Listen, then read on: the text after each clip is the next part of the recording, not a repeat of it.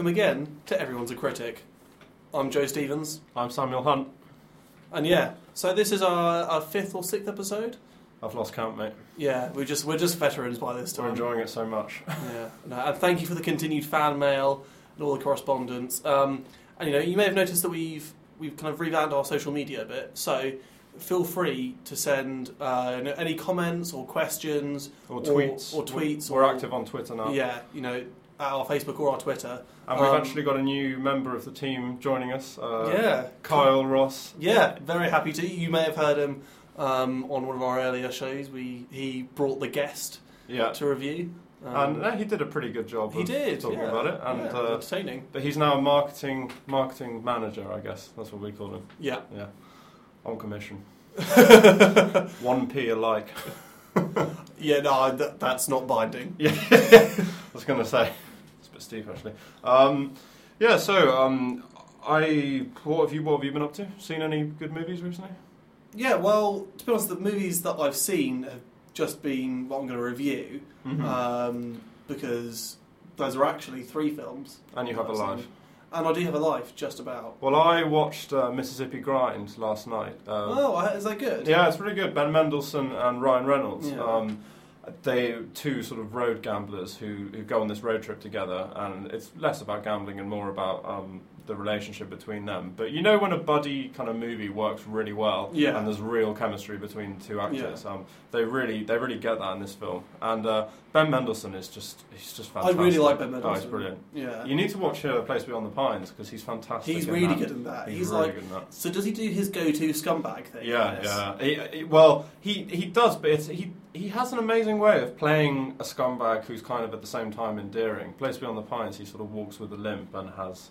It's just really good. Yeah. Um, uh, but Less so he looks like a gambler. Yeah, in Killing, killing, Them Softly. He Killing is just a scumbag. He's a scumbag in that. Yeah. Yeah, yeah. no, but he manages to bring uh, sort of. uh, the Two uh, these scumbag characters that he plays, he manages to bring some, some life to them and, Yeah. and some real kind of uh, something that you can almost relate to in them. Um, so yeah, no, really enjoyed that. I'd highly recommend that. That was 2015 release, I think. Nice. And you were saying you you we should become members of the Picture House. Yeah, I, I don't know why I haven't done it before. I thought, you know, I won't go there that much. I've been there twice in the past week. Um, so the Picture House do this deal. Picture House Cinema, you have in Crouch End. I think there's one in Hackney as well. They're all over the place. all over the place. Yeah, they're growing. Um, and as a student, you can become a member for fifteen pounds, um, and you get two free tickets. Uh, and but also, you after that you get ten percent off all your ticket purchases, and I Uh-huh. think food. And you get like a free like shot of Jameson whiskey or like mix it with something. So basically, Every film you go to. we're gonna we're not gonna be sober for the next year worth of films. No, Is that what you're no. saying? No, and then if you become a normal adult member for I think sixty pounds, but then you get four free tickets. Oh, okay. and same kind of thing. And you get invites to kind of um, special previews and sometimes free screenings and stuff. Jeez, well you plugged it pretty well there, mate. We, I think we should get some. Yeah, I was just get some kicking sponsorship myself. for this. Kicking myself next time. Well, they do their own podcast, so uh, Do they? Yeah, unfortunately, I don't know why we just. Bastards. But you know, carry on listening to this one and not theirs. Yeah, should we? I, I, I might actually give that a listen, and send see them see what the uh, and send them send them ours. Maybe they can pick up some tips or something. yeah see what Okay. the rivals about. But you know, you don't see what the rivals are about. No, no. Just stick with us. Ignorance is bliss. Okay. Right. So what have we got coming up? We've got um, quite a collection actually. We've got the grim new uh, Hungarian film Son of Saul, which I'm reviewing. Yeah, nice Holocaust drama there for you. Yeah, there you go. Uh, and stark contrast, the big blockbuster. Of Yeah, on Friday I saw Captain America: Civil War, Probably, probably the biggest blockbuster of the year, next to Superman versus Batman. and we'll see how they compare critically. Oh, okay. We've got that comparison coming up. Yeah, yeah, Okay. because you will, as listeners and avid listeners who listen all the time, uh, you'll remember we did Batman vs Superman Dodge Yeah. uh, a couple of weeks ago. Well, about a month ago, but a couple of episodes ago. Yeah. I guess that's the biggest reference point for that film. Yeah, Okay, so more to come on that later. And we've also introducing a new genre, which is um, sequels. Do they improve on the first or the earlier films in the franchise? And the first one we're doing is Alien and Aliens, yeah. Following Alien Day, which was Tuesday. Down at the Picture House. Yeah, but no, across the across the world. Oh, Yeah. why was that? celebration of the release of the first? Or- I will explain later. Okay, no, Yeah. keep, Stay tuned on yeah, your keep, keep us phone on our and toes stuff. for that. You're not actually tuned in with uh, any AM or FM radios. anyway, I think that was the intro. Yeah, that's probably the intro done. Oh, well, we- and Marmite movies. We've got a Marmite film coming up in the form of um, Crazy stupid love. Crazy Stupid Love. Yeah, how applicable the first two words are. Right, more to come on that later. So stay tuned. Coming up, we've got Captain America with Joe. Civil War. Bye bye.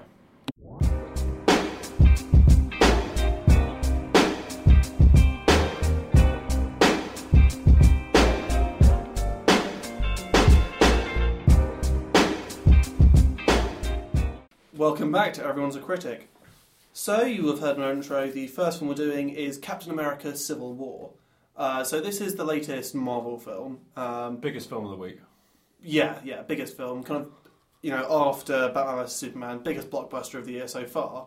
Um, and that will be the obvious reference point for a lot of people. You know, DC have tried to make a kind of Marvel type franchise, which has been hugely successful um, commercially, and you know, surprisingly so critically. You know, not many of them have been really panned actually. Apart from Batman vs Superman. No, but Marvel, the Marvel films. Oh, right, okay. yeah. Um, Sorry, you'll have to forgive me. I'm not particularly literate in the comic, oh, the comic film, whatever sense. Jesus, Samuel. I know. Well, that's Um, why you went to see Captain America and not me, because I just have no context, no reference point for it. Yeah, and actually, that's that's something I'll, I'll bring up as context and reference point. Hmm. Um, so that's the will be the main um, kind of thing people compare it to, and everything I've seen has been compared to it very favourably.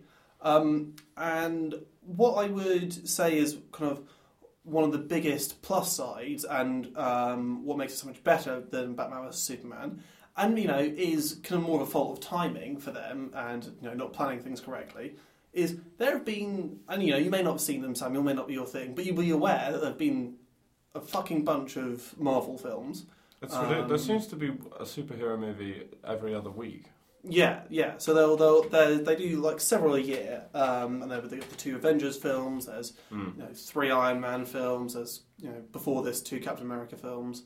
Um, so what that means though is that you have a reference point for these characters and for these specific characters played by these actors. Mm. Um, so you know, okay, we've all seen Superman and Batman incarnations. You know, we've both seen the Christopher Nolan trilogy Yeah. um, of Batman films, but you know, Ben Affleck's one is different. So when it comes to the conflict, the key conflict between Captain America and Iron Man, it you know it means something to you. Um, so just give you kind of a, a brief sum of the plot, like um, Batman versus Superman. The, there's an idea that actually can superheroes just operate, you know, as they like and cause what is possibly net more destruction um, than they're actually helping out. Why are they causing more destruction?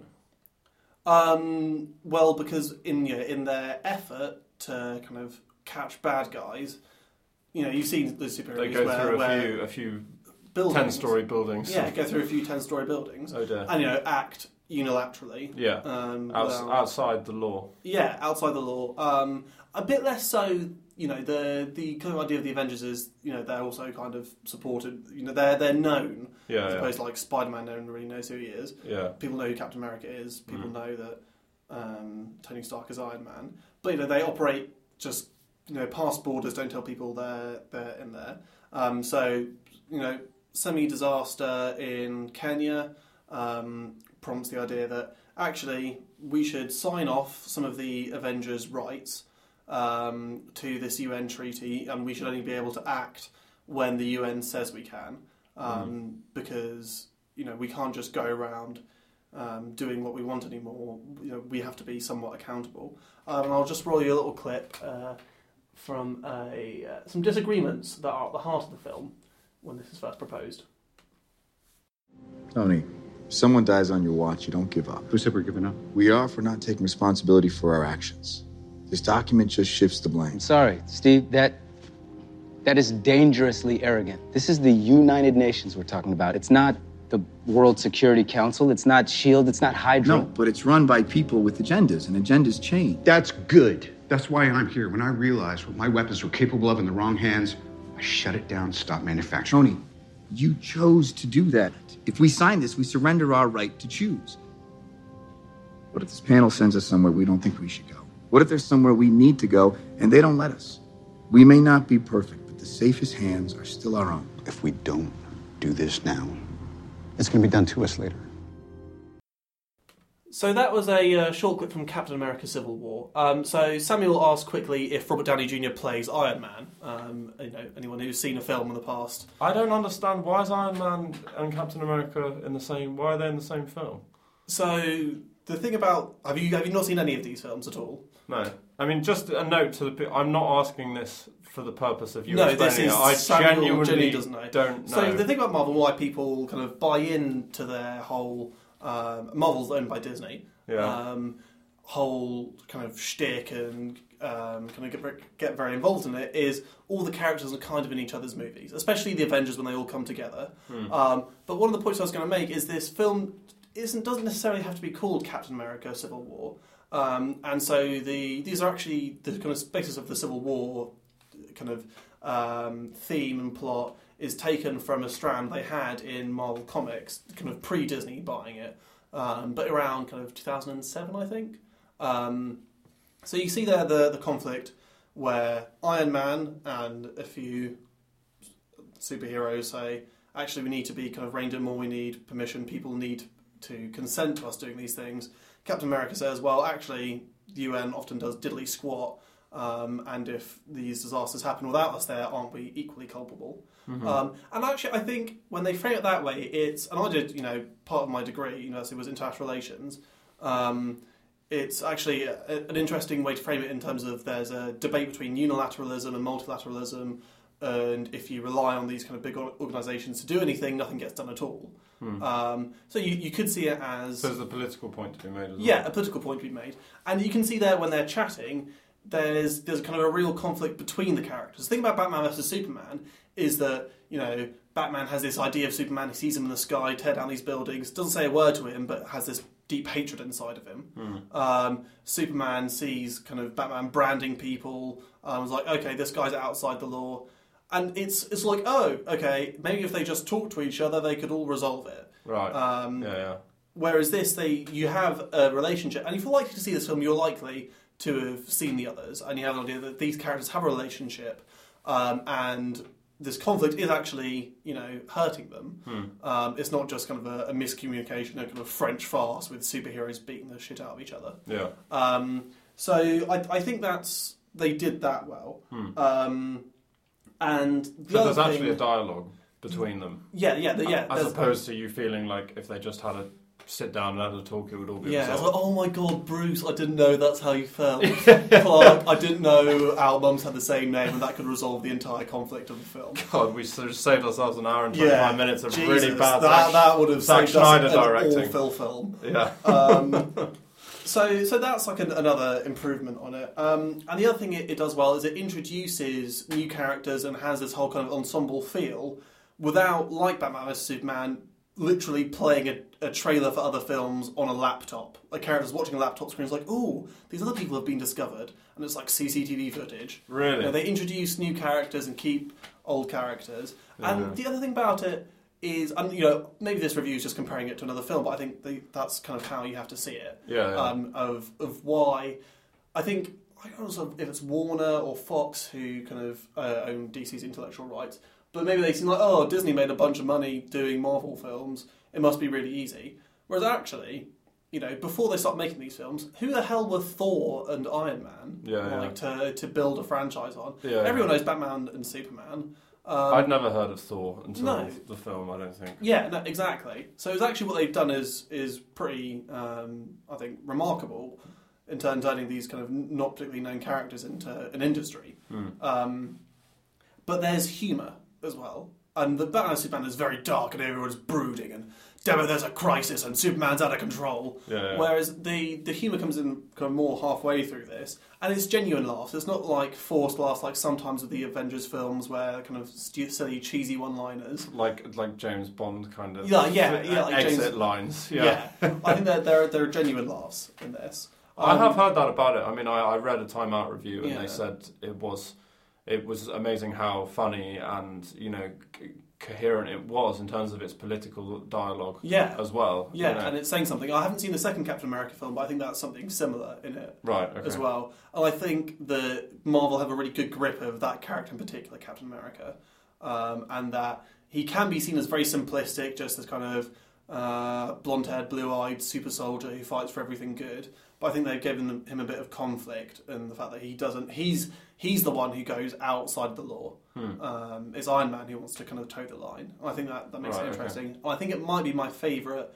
I see this more as an Avengers film. I see it less as a Cap- Captain America film. And I if you think if you see it as that, it's my favourite one of the Avengers. Okay. Um, I, uh, I I enjoyed it. Bit long, like most superhero films and most films, really. Yeah, yeah. Um, but yeah, I'd recommend it if you want to see like a good, good superhero film. Kind of, it's fun. It makes you think a little bit. Um, It's funny. You get to see and good fight scenes as well. Kind of more like handycam, um, semi-Bourne filming, and they it looks like kind of real impact, Yeah, yeah. um, not kind of silly. I mean, I guess for like me, uh, as being a not, you know, I don't see many of these films. My Yeah. favourite superhero movie, modern, is probably uh, Spider-Man Two. I think that's, Yeah. I think that's really good. Um, I just love the way in which you have that character who's conflicted, and he's, you know, he's having to decide what kind of person he wants to be. You know, and there's a possibility that he gives up the whole super superhero thing altogether. Yeah, Um, I thought that was done really well. I'm less interested in the sort of massive, um, big blockbuster ones w- with the ensemble casts, where it just seems to be a lot of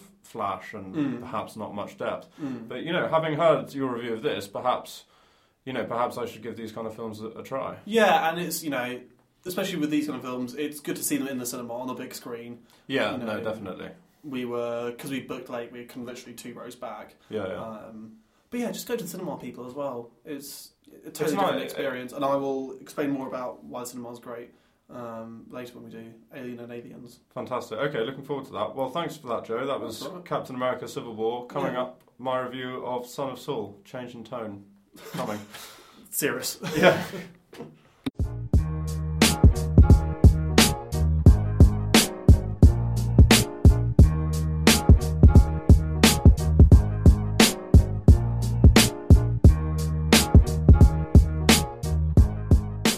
Hello and welcome back to Everyone's Critic. Thanks for that review of Captain America, Joe. That's absolutely fine.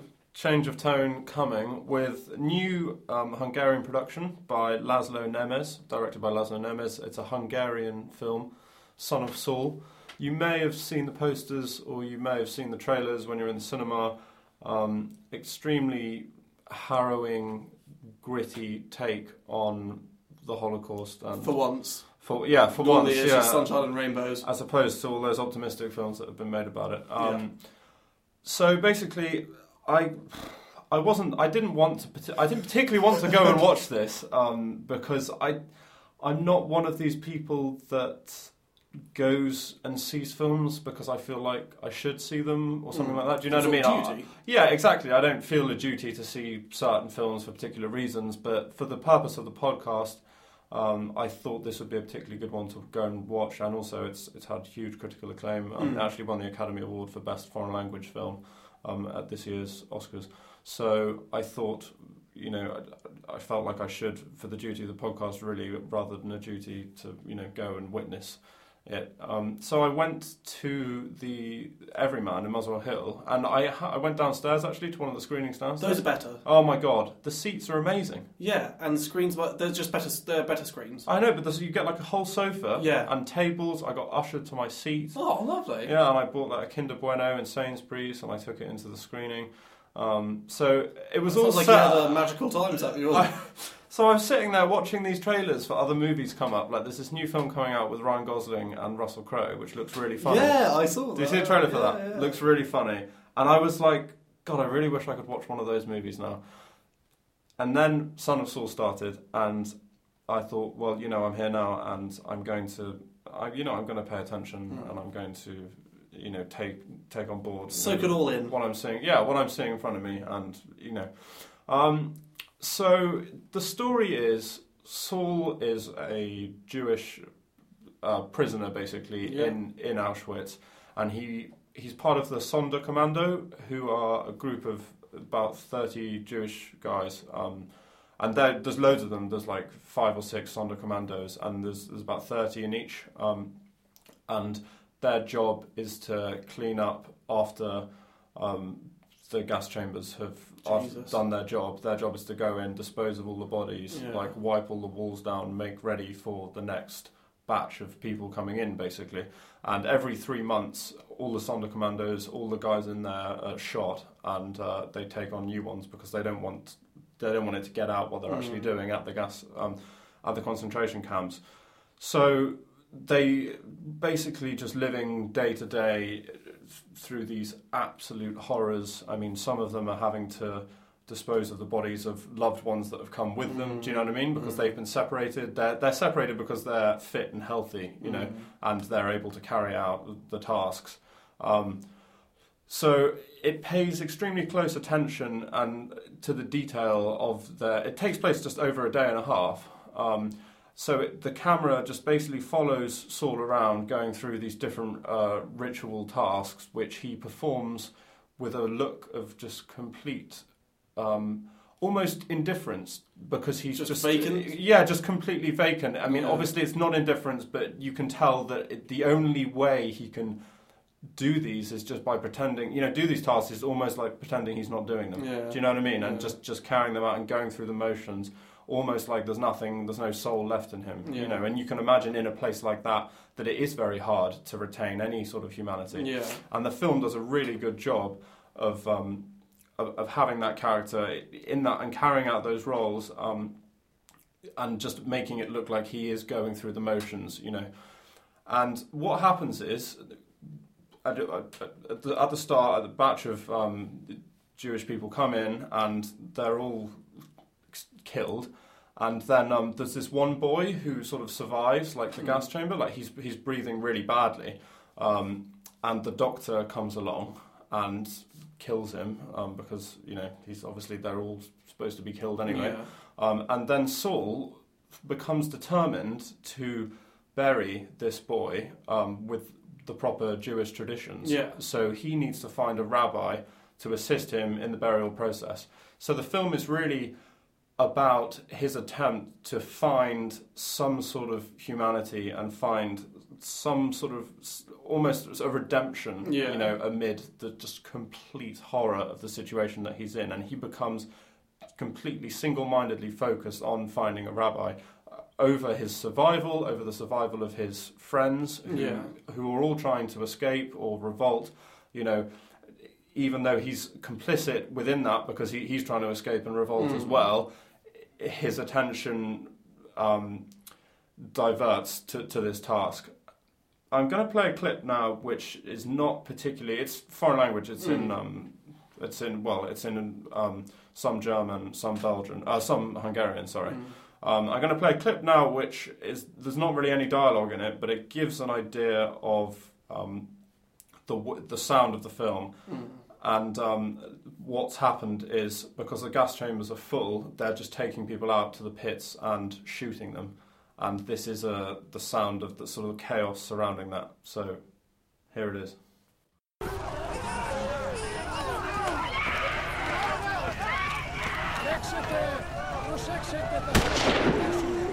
Rep.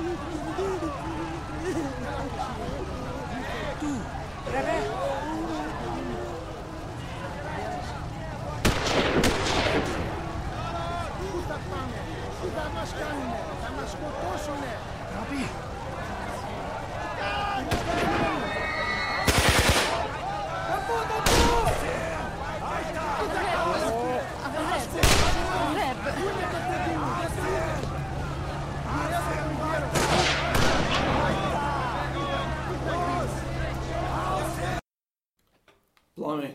Yeah, so that was a, that was just a little clip, um, and I wanted to play that clip because I think it, the sound of the film is extremely important Mm. in that um, there's not really that much music to it. I mean, there's not really much of a soundtrack, Mm. um, but the way that sound is used is that there's con- there's always some sort of in in the scenes where there's other people involved, and uh, there's always kind of in the background you have this kind of humming of voices and Mm. scared voices um, and shouting, and it, it kind of it gives a very good idea of the chaos and the darkness that is, is happening all around Saul. You know, Mm. while at the same time the camera is focusing very much on his perspective. You you don't get wide sweeping shots of what's going on. It's Mm. it's it's almost like you know in like a first person shooter.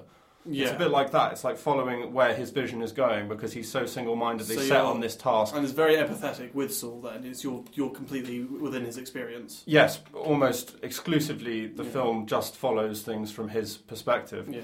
Um, and and the other thing is when um, they, you don't see a huge amount of um, like terrible things happening. Like you never actually see, despite the gas chamber aspect of it, you never actually see inside while any while the you know while people are being killed. Mm. What you what you do see is the Sonderkommando waiting outside for them, you know, for everything to be finished and for them to go inside to have to clean it up. And what you hear is the sound of what's happening inside, and in, that is, in a way, that's so much worse because only it, it's almost it's something so grotesque that you can't even get your head around it. Do you know what I mean?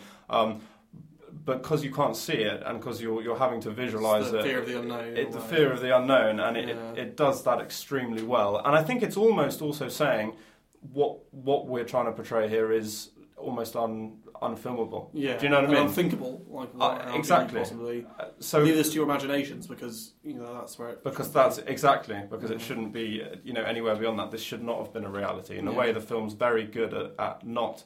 Um, and not making that reality, you know, the way the way the filmography plays out.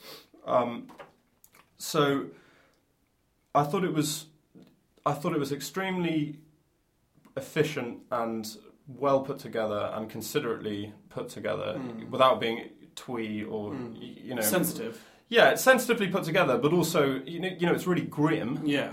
but it, it's not. Um, it, it doesn't indulge in that grimness. Yeah. Do you know what I mean? And it Yeah, also it's the reality, not It- like look the- how awful this is. yeah, exactly. Yeah, it's not trying to impart any. It's not kind of impart any sort of knowledge or wisdom Mm. to you, and and the characters never talk about. They never talk about the wider picture or Mm. anything. You know, they're never talking about. Um, they never talk about how horrible everything is. They never talk about anything like that. All they're focused on is the need to survive and the need to get out from the Mhm. situation that they're in. And you can imagine that if you were in, you know, that situation, all those kind of highfalutin concepts that you Mhm. might associate um, with something happening on such a grand scale would abandon you, and you would be reduced to literally just relying Survival, on your on your Mm. survival instinct, Yeah. and also your instinct to shut out everything else. Because as soon as you start talking about that kind of stuff, it makes it more real for you. Dawns on you. Exactly, the, Yeah. of, of what's going on. Um, and as I said, you have, uh, amid the chaos, this central character, this constant character of Saul, who is hell bent on on providing a proper burial Mm. for this boy. Who, uh, sorry, I should have mentioned, it's called Son of Saul because he takes him as his son. He Yeah. he says he's his son. I mean, he's not. He's he's dead by the time Saul even really sees him for the Yeah. first time. Um, but it's a man's attempt to um, to to provide s- some redemption, and some humanity in in the horrible situation that he's in. And I wouldn't say that I. I wouldn't say I enjoyed the film. Mm. I, I don't know. It's a weird. It's a weird one. Uh, you know, I haven't You really could- seen that many films like that. I did could- enjoy watching. can it. appreciate it. Yeah, I could appreciate it. I mean, I did. I enjoyed the filmmaking, you know, and I, I now I'm enjoying talking about it Mm. as a film. I think watching it is uh, is exper- an experience which I would not describe as enjoyment, Mm. but it's it was certainly yeah Do you feel it's worthwhile? yeah no definitely, and I would again I mean would I recommend it? I I wouldn't recommend going and seeing it on a first date. You know, I Jesus, yeah. I mean, I saw it on my own, Yeah. you know.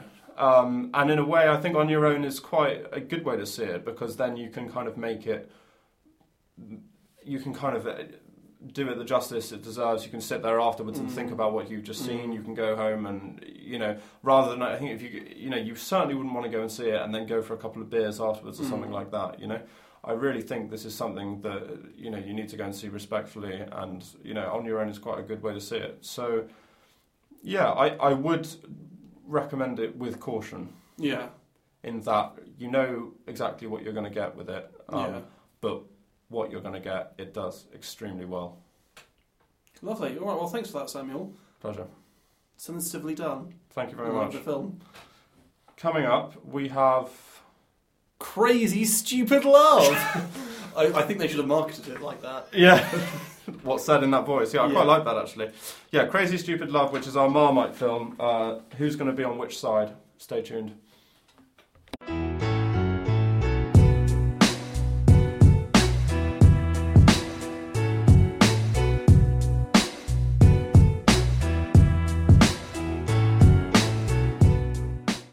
How do you like your toast? With Marmite? Um, Nice one. So this is this is Marmite movies. If you haven't heard the uh, show before, it's the part of the show where Samuel and I pick a film that you know, either he likes and I don't, or I like and he doesn't. Uh, we've done Twilight Eclipse, Which I liked. I, I love that film. and I really, really don't. Um, trying to remember the other ones that we've done. Although you are Team Jacob. Yeah. no, but we are. That's what unifies us actually. That we are both Team Jacob. Yes. Um, and we did uh, Knocked Up, Of course, yeah.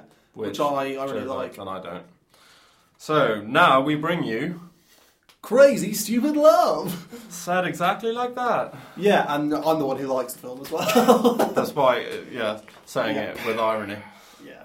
Okay, do you want to try and give a brief description of what it's about? Okay, so Good- one of Samuel's issues with the film is he thinks the plot is incoherent, which I think you know is slightly. So it opens with uh, Cal, who is played by Steve Carell, um, and his wife lets him know that she's been having an affair. Um, doesn't take this particularly well, so he moves out um, and he finds himself in these bars at night, um, you know, filled with uh, an improbable amount of attractive women. Um, Uh, e- exactly. yeah, Sorry, show me. I mean, I want to go to this bar. Where? Show me a bar in London where there's that many attractive women. Like all of them. all of them in one place. Yeah. Doesn't exist. Well, So know, listen- already, already. listeners, if you if you know of these places, let us know. Yeah. Tweet it in. yeah. Take If Samuel for a anyone knows a bar that looks like the one in Crazy Stupid Love, we want to hear about it. Um, so he finds himself in these bars telling these stories about David Lindhagen is having an affair with my wife. Uh, Ryan Gosling, um, you know, he noticed Ryan Gosling, who is this guy in his twenties, who, um, you know, very smooth talking. Fresh off the set of Drive, you know, he's looking good. Yeah. a Bit of a dapper Dan. Yeah, very different to his character in Drive. Um, so, you know, also Ryan Gosling notices him, says, you know, I'll take you under my wing. Um, here's a clip. My wife is having an affair with David, David Lin- Lindhagen. David Lindhagen, I know. How do I know that? Well, I'm a total stranger. How would I know something so intimate about your wife? Do you want to know why I know that, Cal? okay. Because it's all that I've heard, Cal, for the past two nights. It's all anybody's heard. You're going around and you're like, you're like badgering people with this sad sack, loser, sob story, and I I don't understand why. No, I don't need this crap. Cal, sit down. All right. I know that sounds harsh, but it's true. And you need to hear the truth. So, permission to speak candidly, sir. I think you've already gone there. You're sitting there with a supercuts haircut, you're getting drunk on watered down vodka cranberries like a 14 year old girl, and you're wearing a 44 when you should be wearing a 42 regular. Honestly, I don't know if I should help you or I should euthanize you. Cal, you got a kind face. You got a good head of hair. You seem like a nice guy. I want to help you. I'm going to help you rediscover your manhood. So that was a clip where Ryan Gosling decides to take Steve Carell under his wing. They go for a little mon- shopping montage. Um, so that's one plot line. There are a few other kind of strands going along as well, kind of parallel. And who knows, maybe they'll just join up at the end. Can I just say, the film is supposed to be a life affirming, sort of love affirming film. And for the first half hour to 45 minutes, you just get this misogynist sequence where, sorry, misogynistic sequence where Ryan Gosling's basically saying, you know, Steve Cross, Steve Cross has come out of a relationship that's been, what, 20, 25 years? He's moaning about it for about four or five days. And suddenly Ryan Gosling's just saying, oh no, you know, sorry, that's too long, you know, stop lamenting. As though it was like a relationship that he'd had for about three weeks with his high school sweetheart. sweetheart. Do you know what I mean? And suddenly he's supposed to just snap out of it and start wearing, well, again, this is what makes real men, apparently. Uh, start wearing really nice suits, um, you know, buy expensive wallets and walk in looking like an absolute prick to these completely unrealistic bars in the middle of nowhere. It, you know, it- the whole plot is just that part is just absolutely ridiculous. Well- and for a film that's supposed to be family friendly, life affirming, what kind of a message is that sending out? I know. Yeah, it- as it goes on, it turns out that you know sounds like Ryan Gosling is the one with the problem. criticising the first half of the film. Sure, if the film was just that, then yeah. And actually, what the what the film the was one of your favourite films ever, Yes, Roger Dodger. Roger Dodger. There's a cer- there's definitely a There's a lot of similarities between Roger and Ryan. Yeah, okay, so this is what I was going to say about Roger Dodger. I've got it written down here. Um, the film has pickup lines that it wants to sound like Roger Dodger, but it really just sounds like, I don't know, simple pickup with A levels. I mean, let me read you a pickup line. Simple here. pickup Is that a, a book you've read? No, I just made that up. So Ryan Gosling, we live in a physical world, and you're going to age, right? I guarantee you this: you're never going to regret going home with that guy from the bar that one time was a total tomcat in the sack. Okay, that does sound like. I mean, Roger come on, And- and- but it sounds like exactly, exactly. It sounds like cheap James Bond pickup. I mean, it wants to be Roger Okay. Dodger with his pickup, and it's not. Roger Dodger is so much more acidic, so much more. Um, you know, Roger's character is so much more poisonous than that. But Roger Dodger is a film about that. That's what Roger Dodger is about, and it doesn't end the film by with a happy ending. You know, and it doesn't. No one gets redeemed at the end of the film. That's Well, what, they're- That's they're- why it's such a great film. It's a study in that. This has a first half which says, look, Okay. this is what real men are about. And the fact, this is what reinforces it, is because Steve Carell, you know what happens? He puts on the nice suit, he buys the nice wallet, and then he goes and gets laid. Well, Samuel, you're criticising the first half of the film. I, I, Well, I can criticise the second half if you want. Okay, let's deal with this first part. That yeah, you know, he gets the the suit that fits his frame better. He gets nice shoes, gets his hair cut again, picks up a few lines, stops drinking vodka, cranber- vodka cranberries with a um, silly little straw and starts drinking whiskey instead. And you know, for a bit, you know, that maybe makes him a real man or whatever. But it's about well, does that make him a real man at all?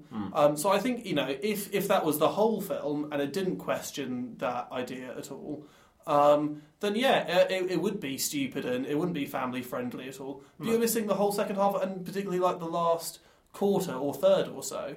Um, also, you reading those lines. That you've written down is very different to Ryan Gosling reading them. Maybe the pickup lines are. Oh, great, excuse me, but- but, but- you're but saying I can't deliver a line like Ryan?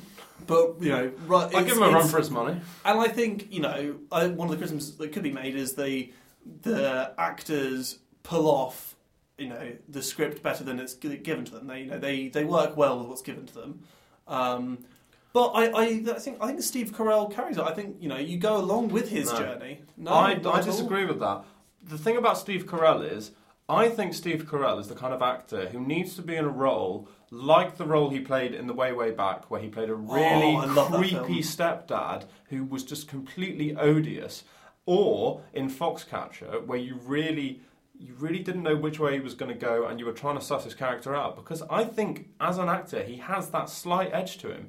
And to have him in a family-friendly movie where he's playing a straight down the line regular guy, But- I don't believe in him to that extent, like as that character. So you don't see him as an everyman, as a dad. No, I don't. no? I think he plays. I think he's best. I'm not saying you know he's he's all right in this. He's fine, but I'm saying I think he's best. I thought he was terrific in the way way back. It's like with Adam Sandler. It's like Adam Sandler. I can't stand him in any films. But what Mark Kermode said about Punch Drunk Love, Mm. which is what he really liked about it, he said it took that creepy quality that Adam Sandler has, and you have to admit he does have a slight, you know, Yeah. he's weird, and that's partly why in his films where he's being so genuine, it just creeps you out Yeah. you know, and makes you you know the message gets lost and it's just awful. Whereas in Punch Drunk Love, he had this kind of sinister, creepy side to him, and the film played on that. And I think that's where Steve Carell works best. I, I just don't particularly like him in this just straight down the middle, sort of family friendly, you know, crowd pleaser, because I don't think it plays to his strengths.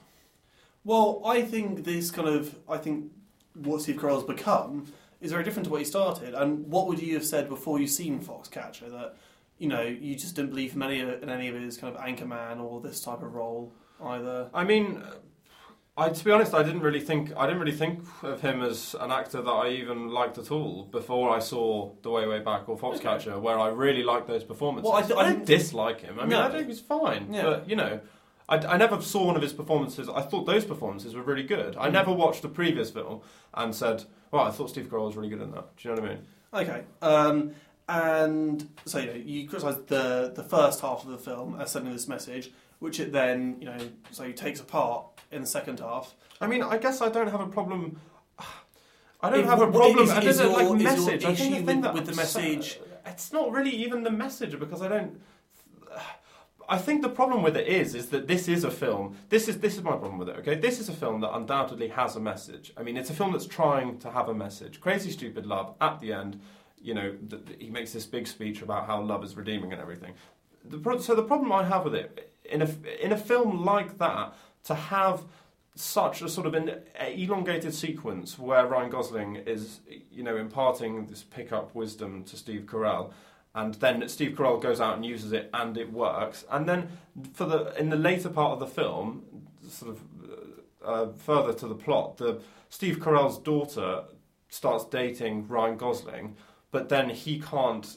He You can- don't know it's his daughter as well. You don't. He doesn't know it's his daughter, and when he finds out, he condemns the relationship and you because don't he know knows. it's his daughter as well. As the, as the audience, you don't know until Okay. the end. So nobody knows until the end. Well, but that- but but that- he then that's- condemns the relationship with Ryan Gosling because he knows what Ryan Gosling used to be like, despite despite the fact that he, as a father, then went to Ryan Gosling in the first place, asking him to teach him how to pick up women. So he's condemning him for doing exactly the thing that he went to him to get information for. It just doesn't really add up in my head. No, but it's not supposed to add up. It's not. You're not supposed to be like, oh, okay, that makes total sense. You're a really rational person, Steve Carell. But not. then Ryan Gosling's like, "Oh, I'm really glad that you condemn the relationship. I think you're a great father because I think I'm a prick and I don't think she should be going out with me."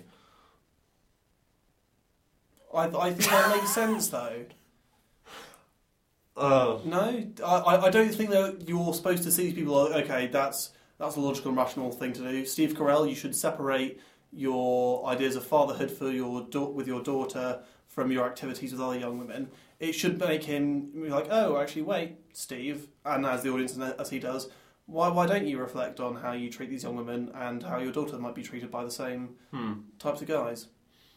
But I think for a film that is going to try and send out the message that love is all conquering and that love, you know, should be something that's trusted in, I think it should be coherent to the end. And I think that the film, I think the way they put the film together, it looks like they had these ideas, they had these themes and ideas, like they had this idea of, you know, the, the misogynistic guy who who's going to teach Steve Carell, you know, but really he's vacuous inside. And they had this idea of, um, you know, Steve Carell as being a bit of a loser who then learns, who who kind of had faith in love at the beginning, then falls out of love with the idea of love and becomes this almost like the Ryan Gosling character, and then falls back into it.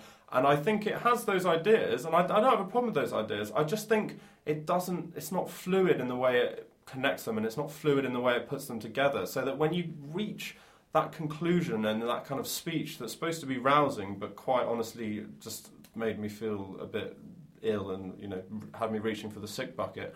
Um, you know, I just feel like that's why I didn't really like that speech at the end because it just hadn't told the story straight through. I mean, you look at a film like Love Actually, and I think Love, actually, Love Actually, and I think at the end, you know, when they had that bit with the arrivals gate at Heathrow Airport at the beginning, and then they tied up nicely at the end with everyone meeting each other, you know, and you see the strings of all these different relationships um, reaching their conclusion. You know, all of them happy, albeit, you know, with Alan Rickman and um, Emma Thompson. Emma Thompson, you know, it was a rocky road.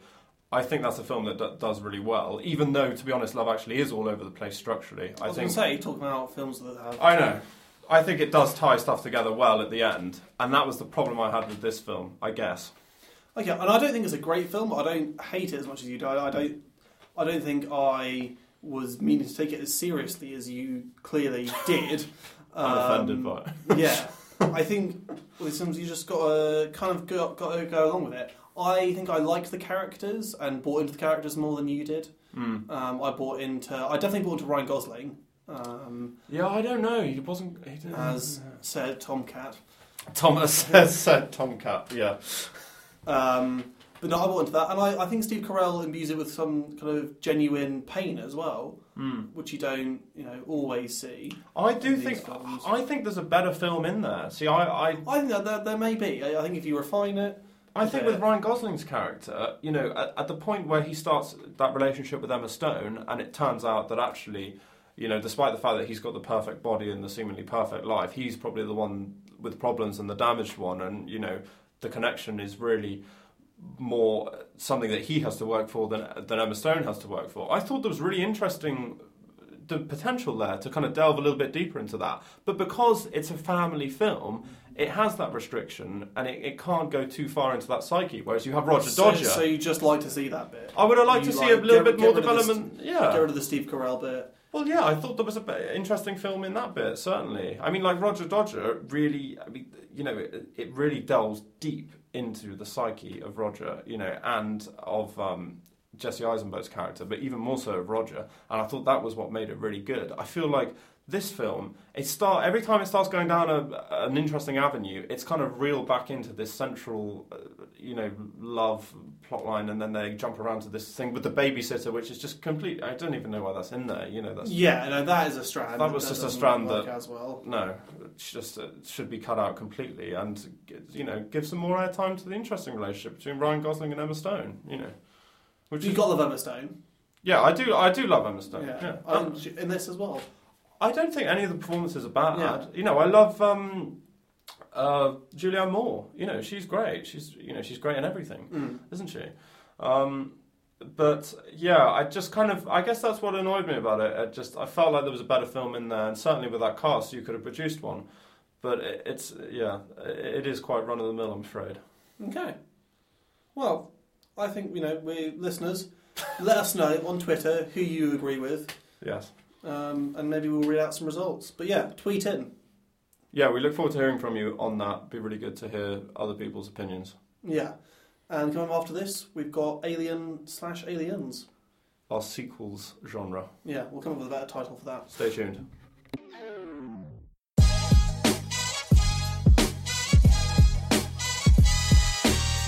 Hello, and welcome back to Everyone's a Critic. So now we've reached our uh, final part of the show, and we're doing a new new section, aren't we?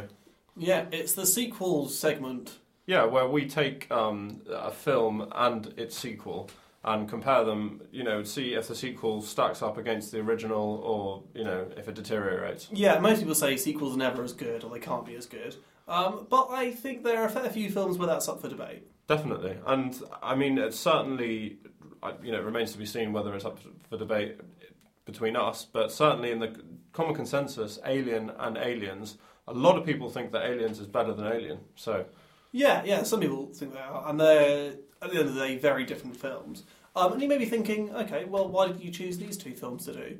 You may not be aware that uh, Tuesday was Alien Day, um, which sounds like what the hell? yeah, I Um, didn't know. I didn't know it was Alien Day. by Yeah, the did way. you think they were just showing it at the Picture House? I thought they were just showing it at the Picture House. For, So did I, then for I- shits and gigs. Uh, so then I saw something about they're showing it at the Vue as well. So they're doing so. Um, it's it's Alien Day because you, you remember uh, last year they had uh, Back to the Future Day, where it was the date where Marty and Doc travels uh, into Yeah, the yeah. futures in Yeah, 2015.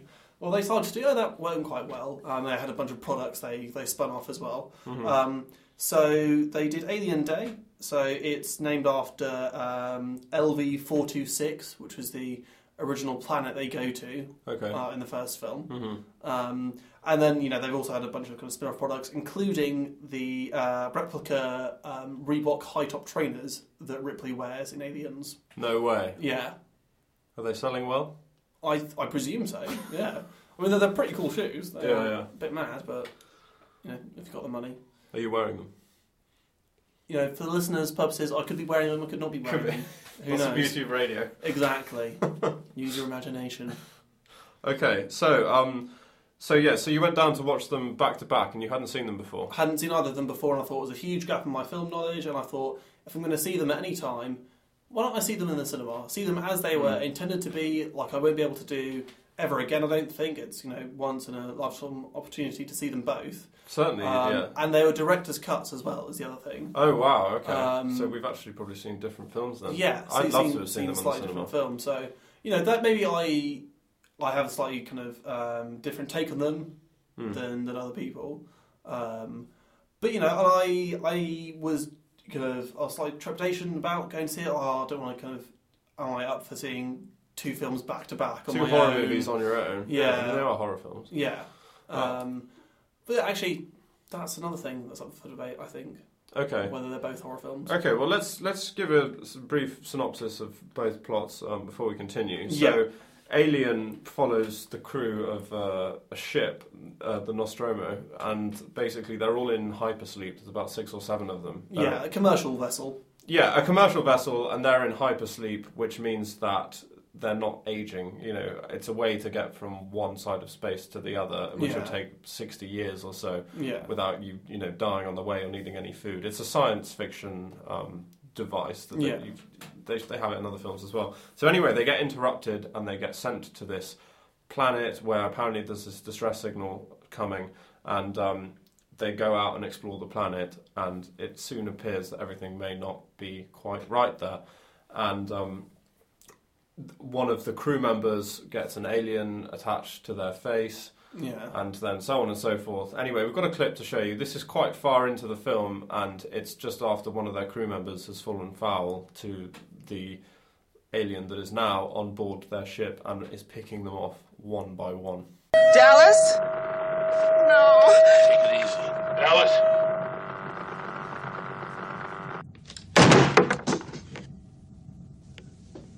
We found this laying there.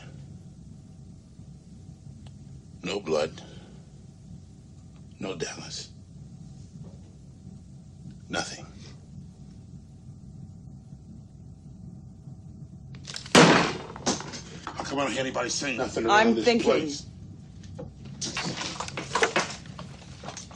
Unless somebody has got a better idea. We'll proceed with Dallas's plan. So, that was, yeah, post death of one of their crew members. Um, and so, Joe, do you want to give a brief synopsis of Aliens quickly? Aliens. So, kind of picks up where Alien leaves off, but because Ripley, who is, should we Played by Sigourney Weaver. put off Sigourney Weaver? Um, I think to give a synopsis of the second film, you have to kind of slightly spoil the first film. Yeah. She's the sole survivor of the Nostromo. She escapes in a little pod, um, sends herself into hypersleep to get to Earth. Uh, so then she gets picked up you know, as her, her escape pod is roaming around. Um, it turns out it's 57 years later. Although when you watch them back to back, it's like, okay, this film picks up exactly, Exactly where I left where off. it left she off. Because it's Sigourney Weaver, she looks exactly the same. Exactly the same, even though the film's actually set seven years after Yeah, yeah. um, or sort of made seven years after. Um, so you know she she's debriefed and she tries to explain um, that you know this company tried to bring back the alien. Um, this thing's incredibly dangerous, and learns to no one no one believes her. Learns to her horror that the planet that they discovered the alien on um, has been turned into a human colony. Yeah. Um, then said human colony, a few people go missing. Um, haven't heard anything back from it. They ask Ripley to go and check it out with a bunch of space marines, you know, just as a consultant. Um, and Ripley agrees just uh, to go initially, Reluctantly. Re- reluctantly, but initially kind of Understandably, opposed. really. Um, not to bring it back, not to do any experiments, but to wipe them out for Mhm. good. Um, so should we, should we play a little clip from it? Yeah, we've got a clip um, where they're being approached um, by an alien. By well, Approached. Sounds- the title of the film an is alien walks up ruled by in aliens. By aliens, yes. Yeah. Okay. Nine meters. Remember, short, controlled bursts. Eight meters. Seven. Six. Can't be, that's inside the room. It's reading right, man. Look. Well, you're not reading it right. Five meters, man. Four. What the hell? Oh my god. Oh, shit. Give me the light.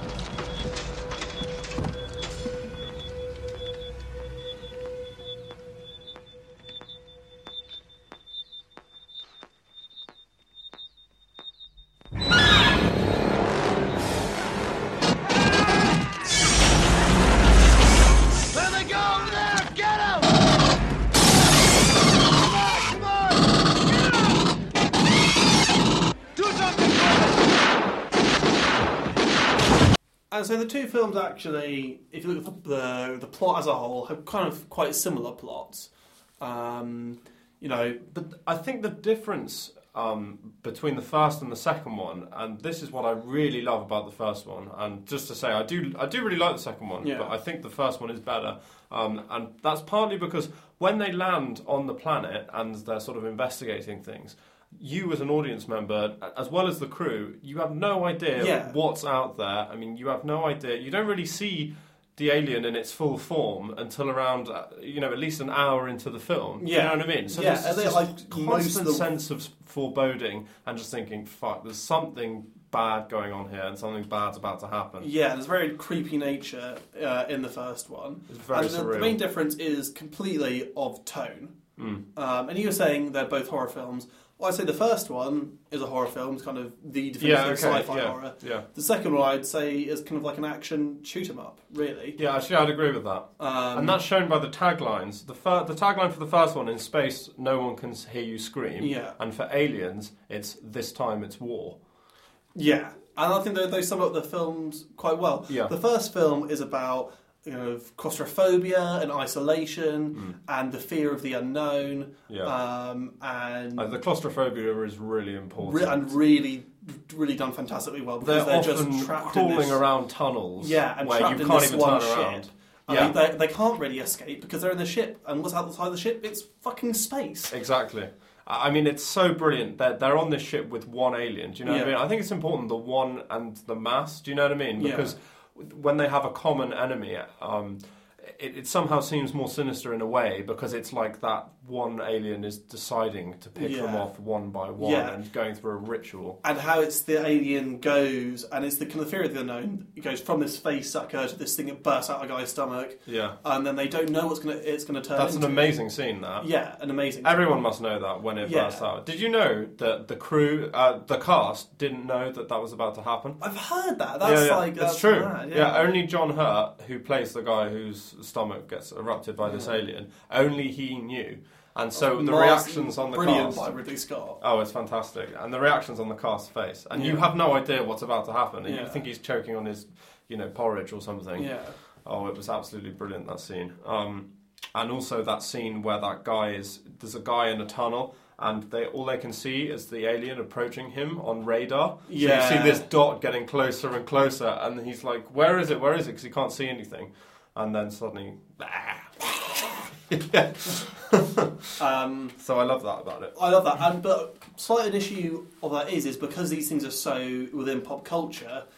I knew about the bit with the, the thing bursting out of his stomach. yeah, I guess so, You know, yeah. I know ultimately what they look like, so there's less of a fear of an unknown for me. But you are, you know, it is genuine. It's done fantastically well. It's also also about kind of corporate irresponsibility. I think that's Um, more definitely more present in the second film. Do you think? I think it might be through the first film. And there's also the sense of um, something's not quite right uh, in the first one about the characters and who is someone. It would be weird if someone's on the alien side, but is someone on the alien side? Yeah, yeah. And just little, little glimpses. And you've got the android. Yeah. You've got Well, an android. well, you've got an android in both films, But you don't know. But you don't know. and that's yeah. another great. That's, that's a great one. surprise. I wasn't expecting that. Mm. Um, you know, him to be an android. I was expecting him to be kind of. I didn't know, but there was something slightly off about him. And the uh, Ash played brilliantly by Ian Holm. Yeah, yeah. It's a, no, it's a fantastic performance. I think he won an award for that actually. Yeah. Um, and uh, you know when you find out that he's an android, you're like, oh, that makes complete Yeah. sense. Do you know what I mean? And that's Yeah. why she doesn't trust androids in the second film. But I think that is the thing about the second film. You see. You have an idea of, of what you're about to face already because Sigourney Weaver, coming from the first film, she's already seen the aliens. She knows what we're up against. And that's why it has to be different, and that's why Yeah. I admire it for being different. You know, Mm. plenty of um, studios and directors will be like, "Okay, the first one was really successful. Let's just do the same thing again." Yeah. And that's why I think Aliens works Yeah. because they were like, you know, this film was fantastic sci-fi horror. You didn't know what was going to come next. It was really claustrophobic. Let's take the idea of these xenomorph kind of aliens and Sigourney Weaver. Um, and but but let's do something different. Large scale blockbuster. Well, yeah, let's do it some large scale. You know what's going to come, But you know, let's have a bunch of space marines with guns Yeah, yeah. Um, and shoot 'em up. And you can also definitely tell the first one's done by Ridley Scott and the second is by James Cameron. Well, I was going to say, I mean, when you're directing a big blockbuster on a grand scale, Yeah. where you know you need you need perfection, but across a wide range, who's better to bring in than James Cameron? I mean, he does it extremely well. Yeah, he does, and um, the kind of Space Marine characters and a lot of the feel of it, uh, of those characters, reminded me of Avatar.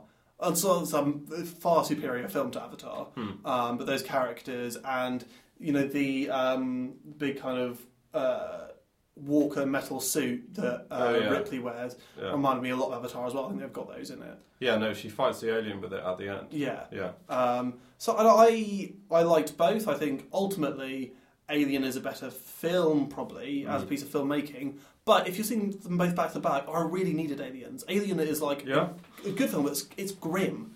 It's really Yeah, no, it is grim. Whereas Aliens actually has a lot of laughs in it as well. Just those, those stupid characters where they're like, "Oh yeah, we're gonna kick some ass." Oh yeah, and you know they're about to get absolutely pooned. Yeah, by the alien. yeah. Yeah, no, I agree. I mean, Alien is quite grim, and and also what makes it so gritty um, is no one's talking about. I mean, if, for anyone here who's seen Prometheus and didn't like Prometheus, Mm. uh, I think part of the problem with Prometheus, which is the prequel to Alien, for those who don't know, is they're always talking about like, oh, you know, how did humanity get here, Mm. and you know, what does this being mean on this planet, and Mm. it's all very highfalutin. Whereas on Alien. You just get these guys who work on a commercial vessel who are grumbling about not being paid enough. Yeah, and you you, know they just don't, they just want to get paid more money and they don't Yeah. give a fuck about you know they want to survive basically Yeah. And they only go to the distress school because they're con- contractually obliged to. because they have to. That none of them want to be there. Do Yeah. you know what I mean? So instead of getting some, instead of some sort of scientific journalists going out, you know, and suffering for their job, Yeah. you get these guys who really don't want to be there, put in a situation, life or death situation that they don't feel they should be in the first place. Um, so it just that element of it works really well. So I mean, Alien for me is, is, is the superior film, and it's my it's definitely the one I prefer watching. Yeah. But uh, Aliens is a top watch as well. I think as sequels go, I think it's one of the better ones because it does something different and Yeah. it works as a standalone film. I think if you saw Alien separately, yeah, no, definitely. you and hadn't seen Alien, it would still work fine. Definitely. Probably Um, work even possibly better because you don't have that precursor of knowing Yeah. what the alien's going to look like. I mean, that's part of the thing, isn't it? Yeah.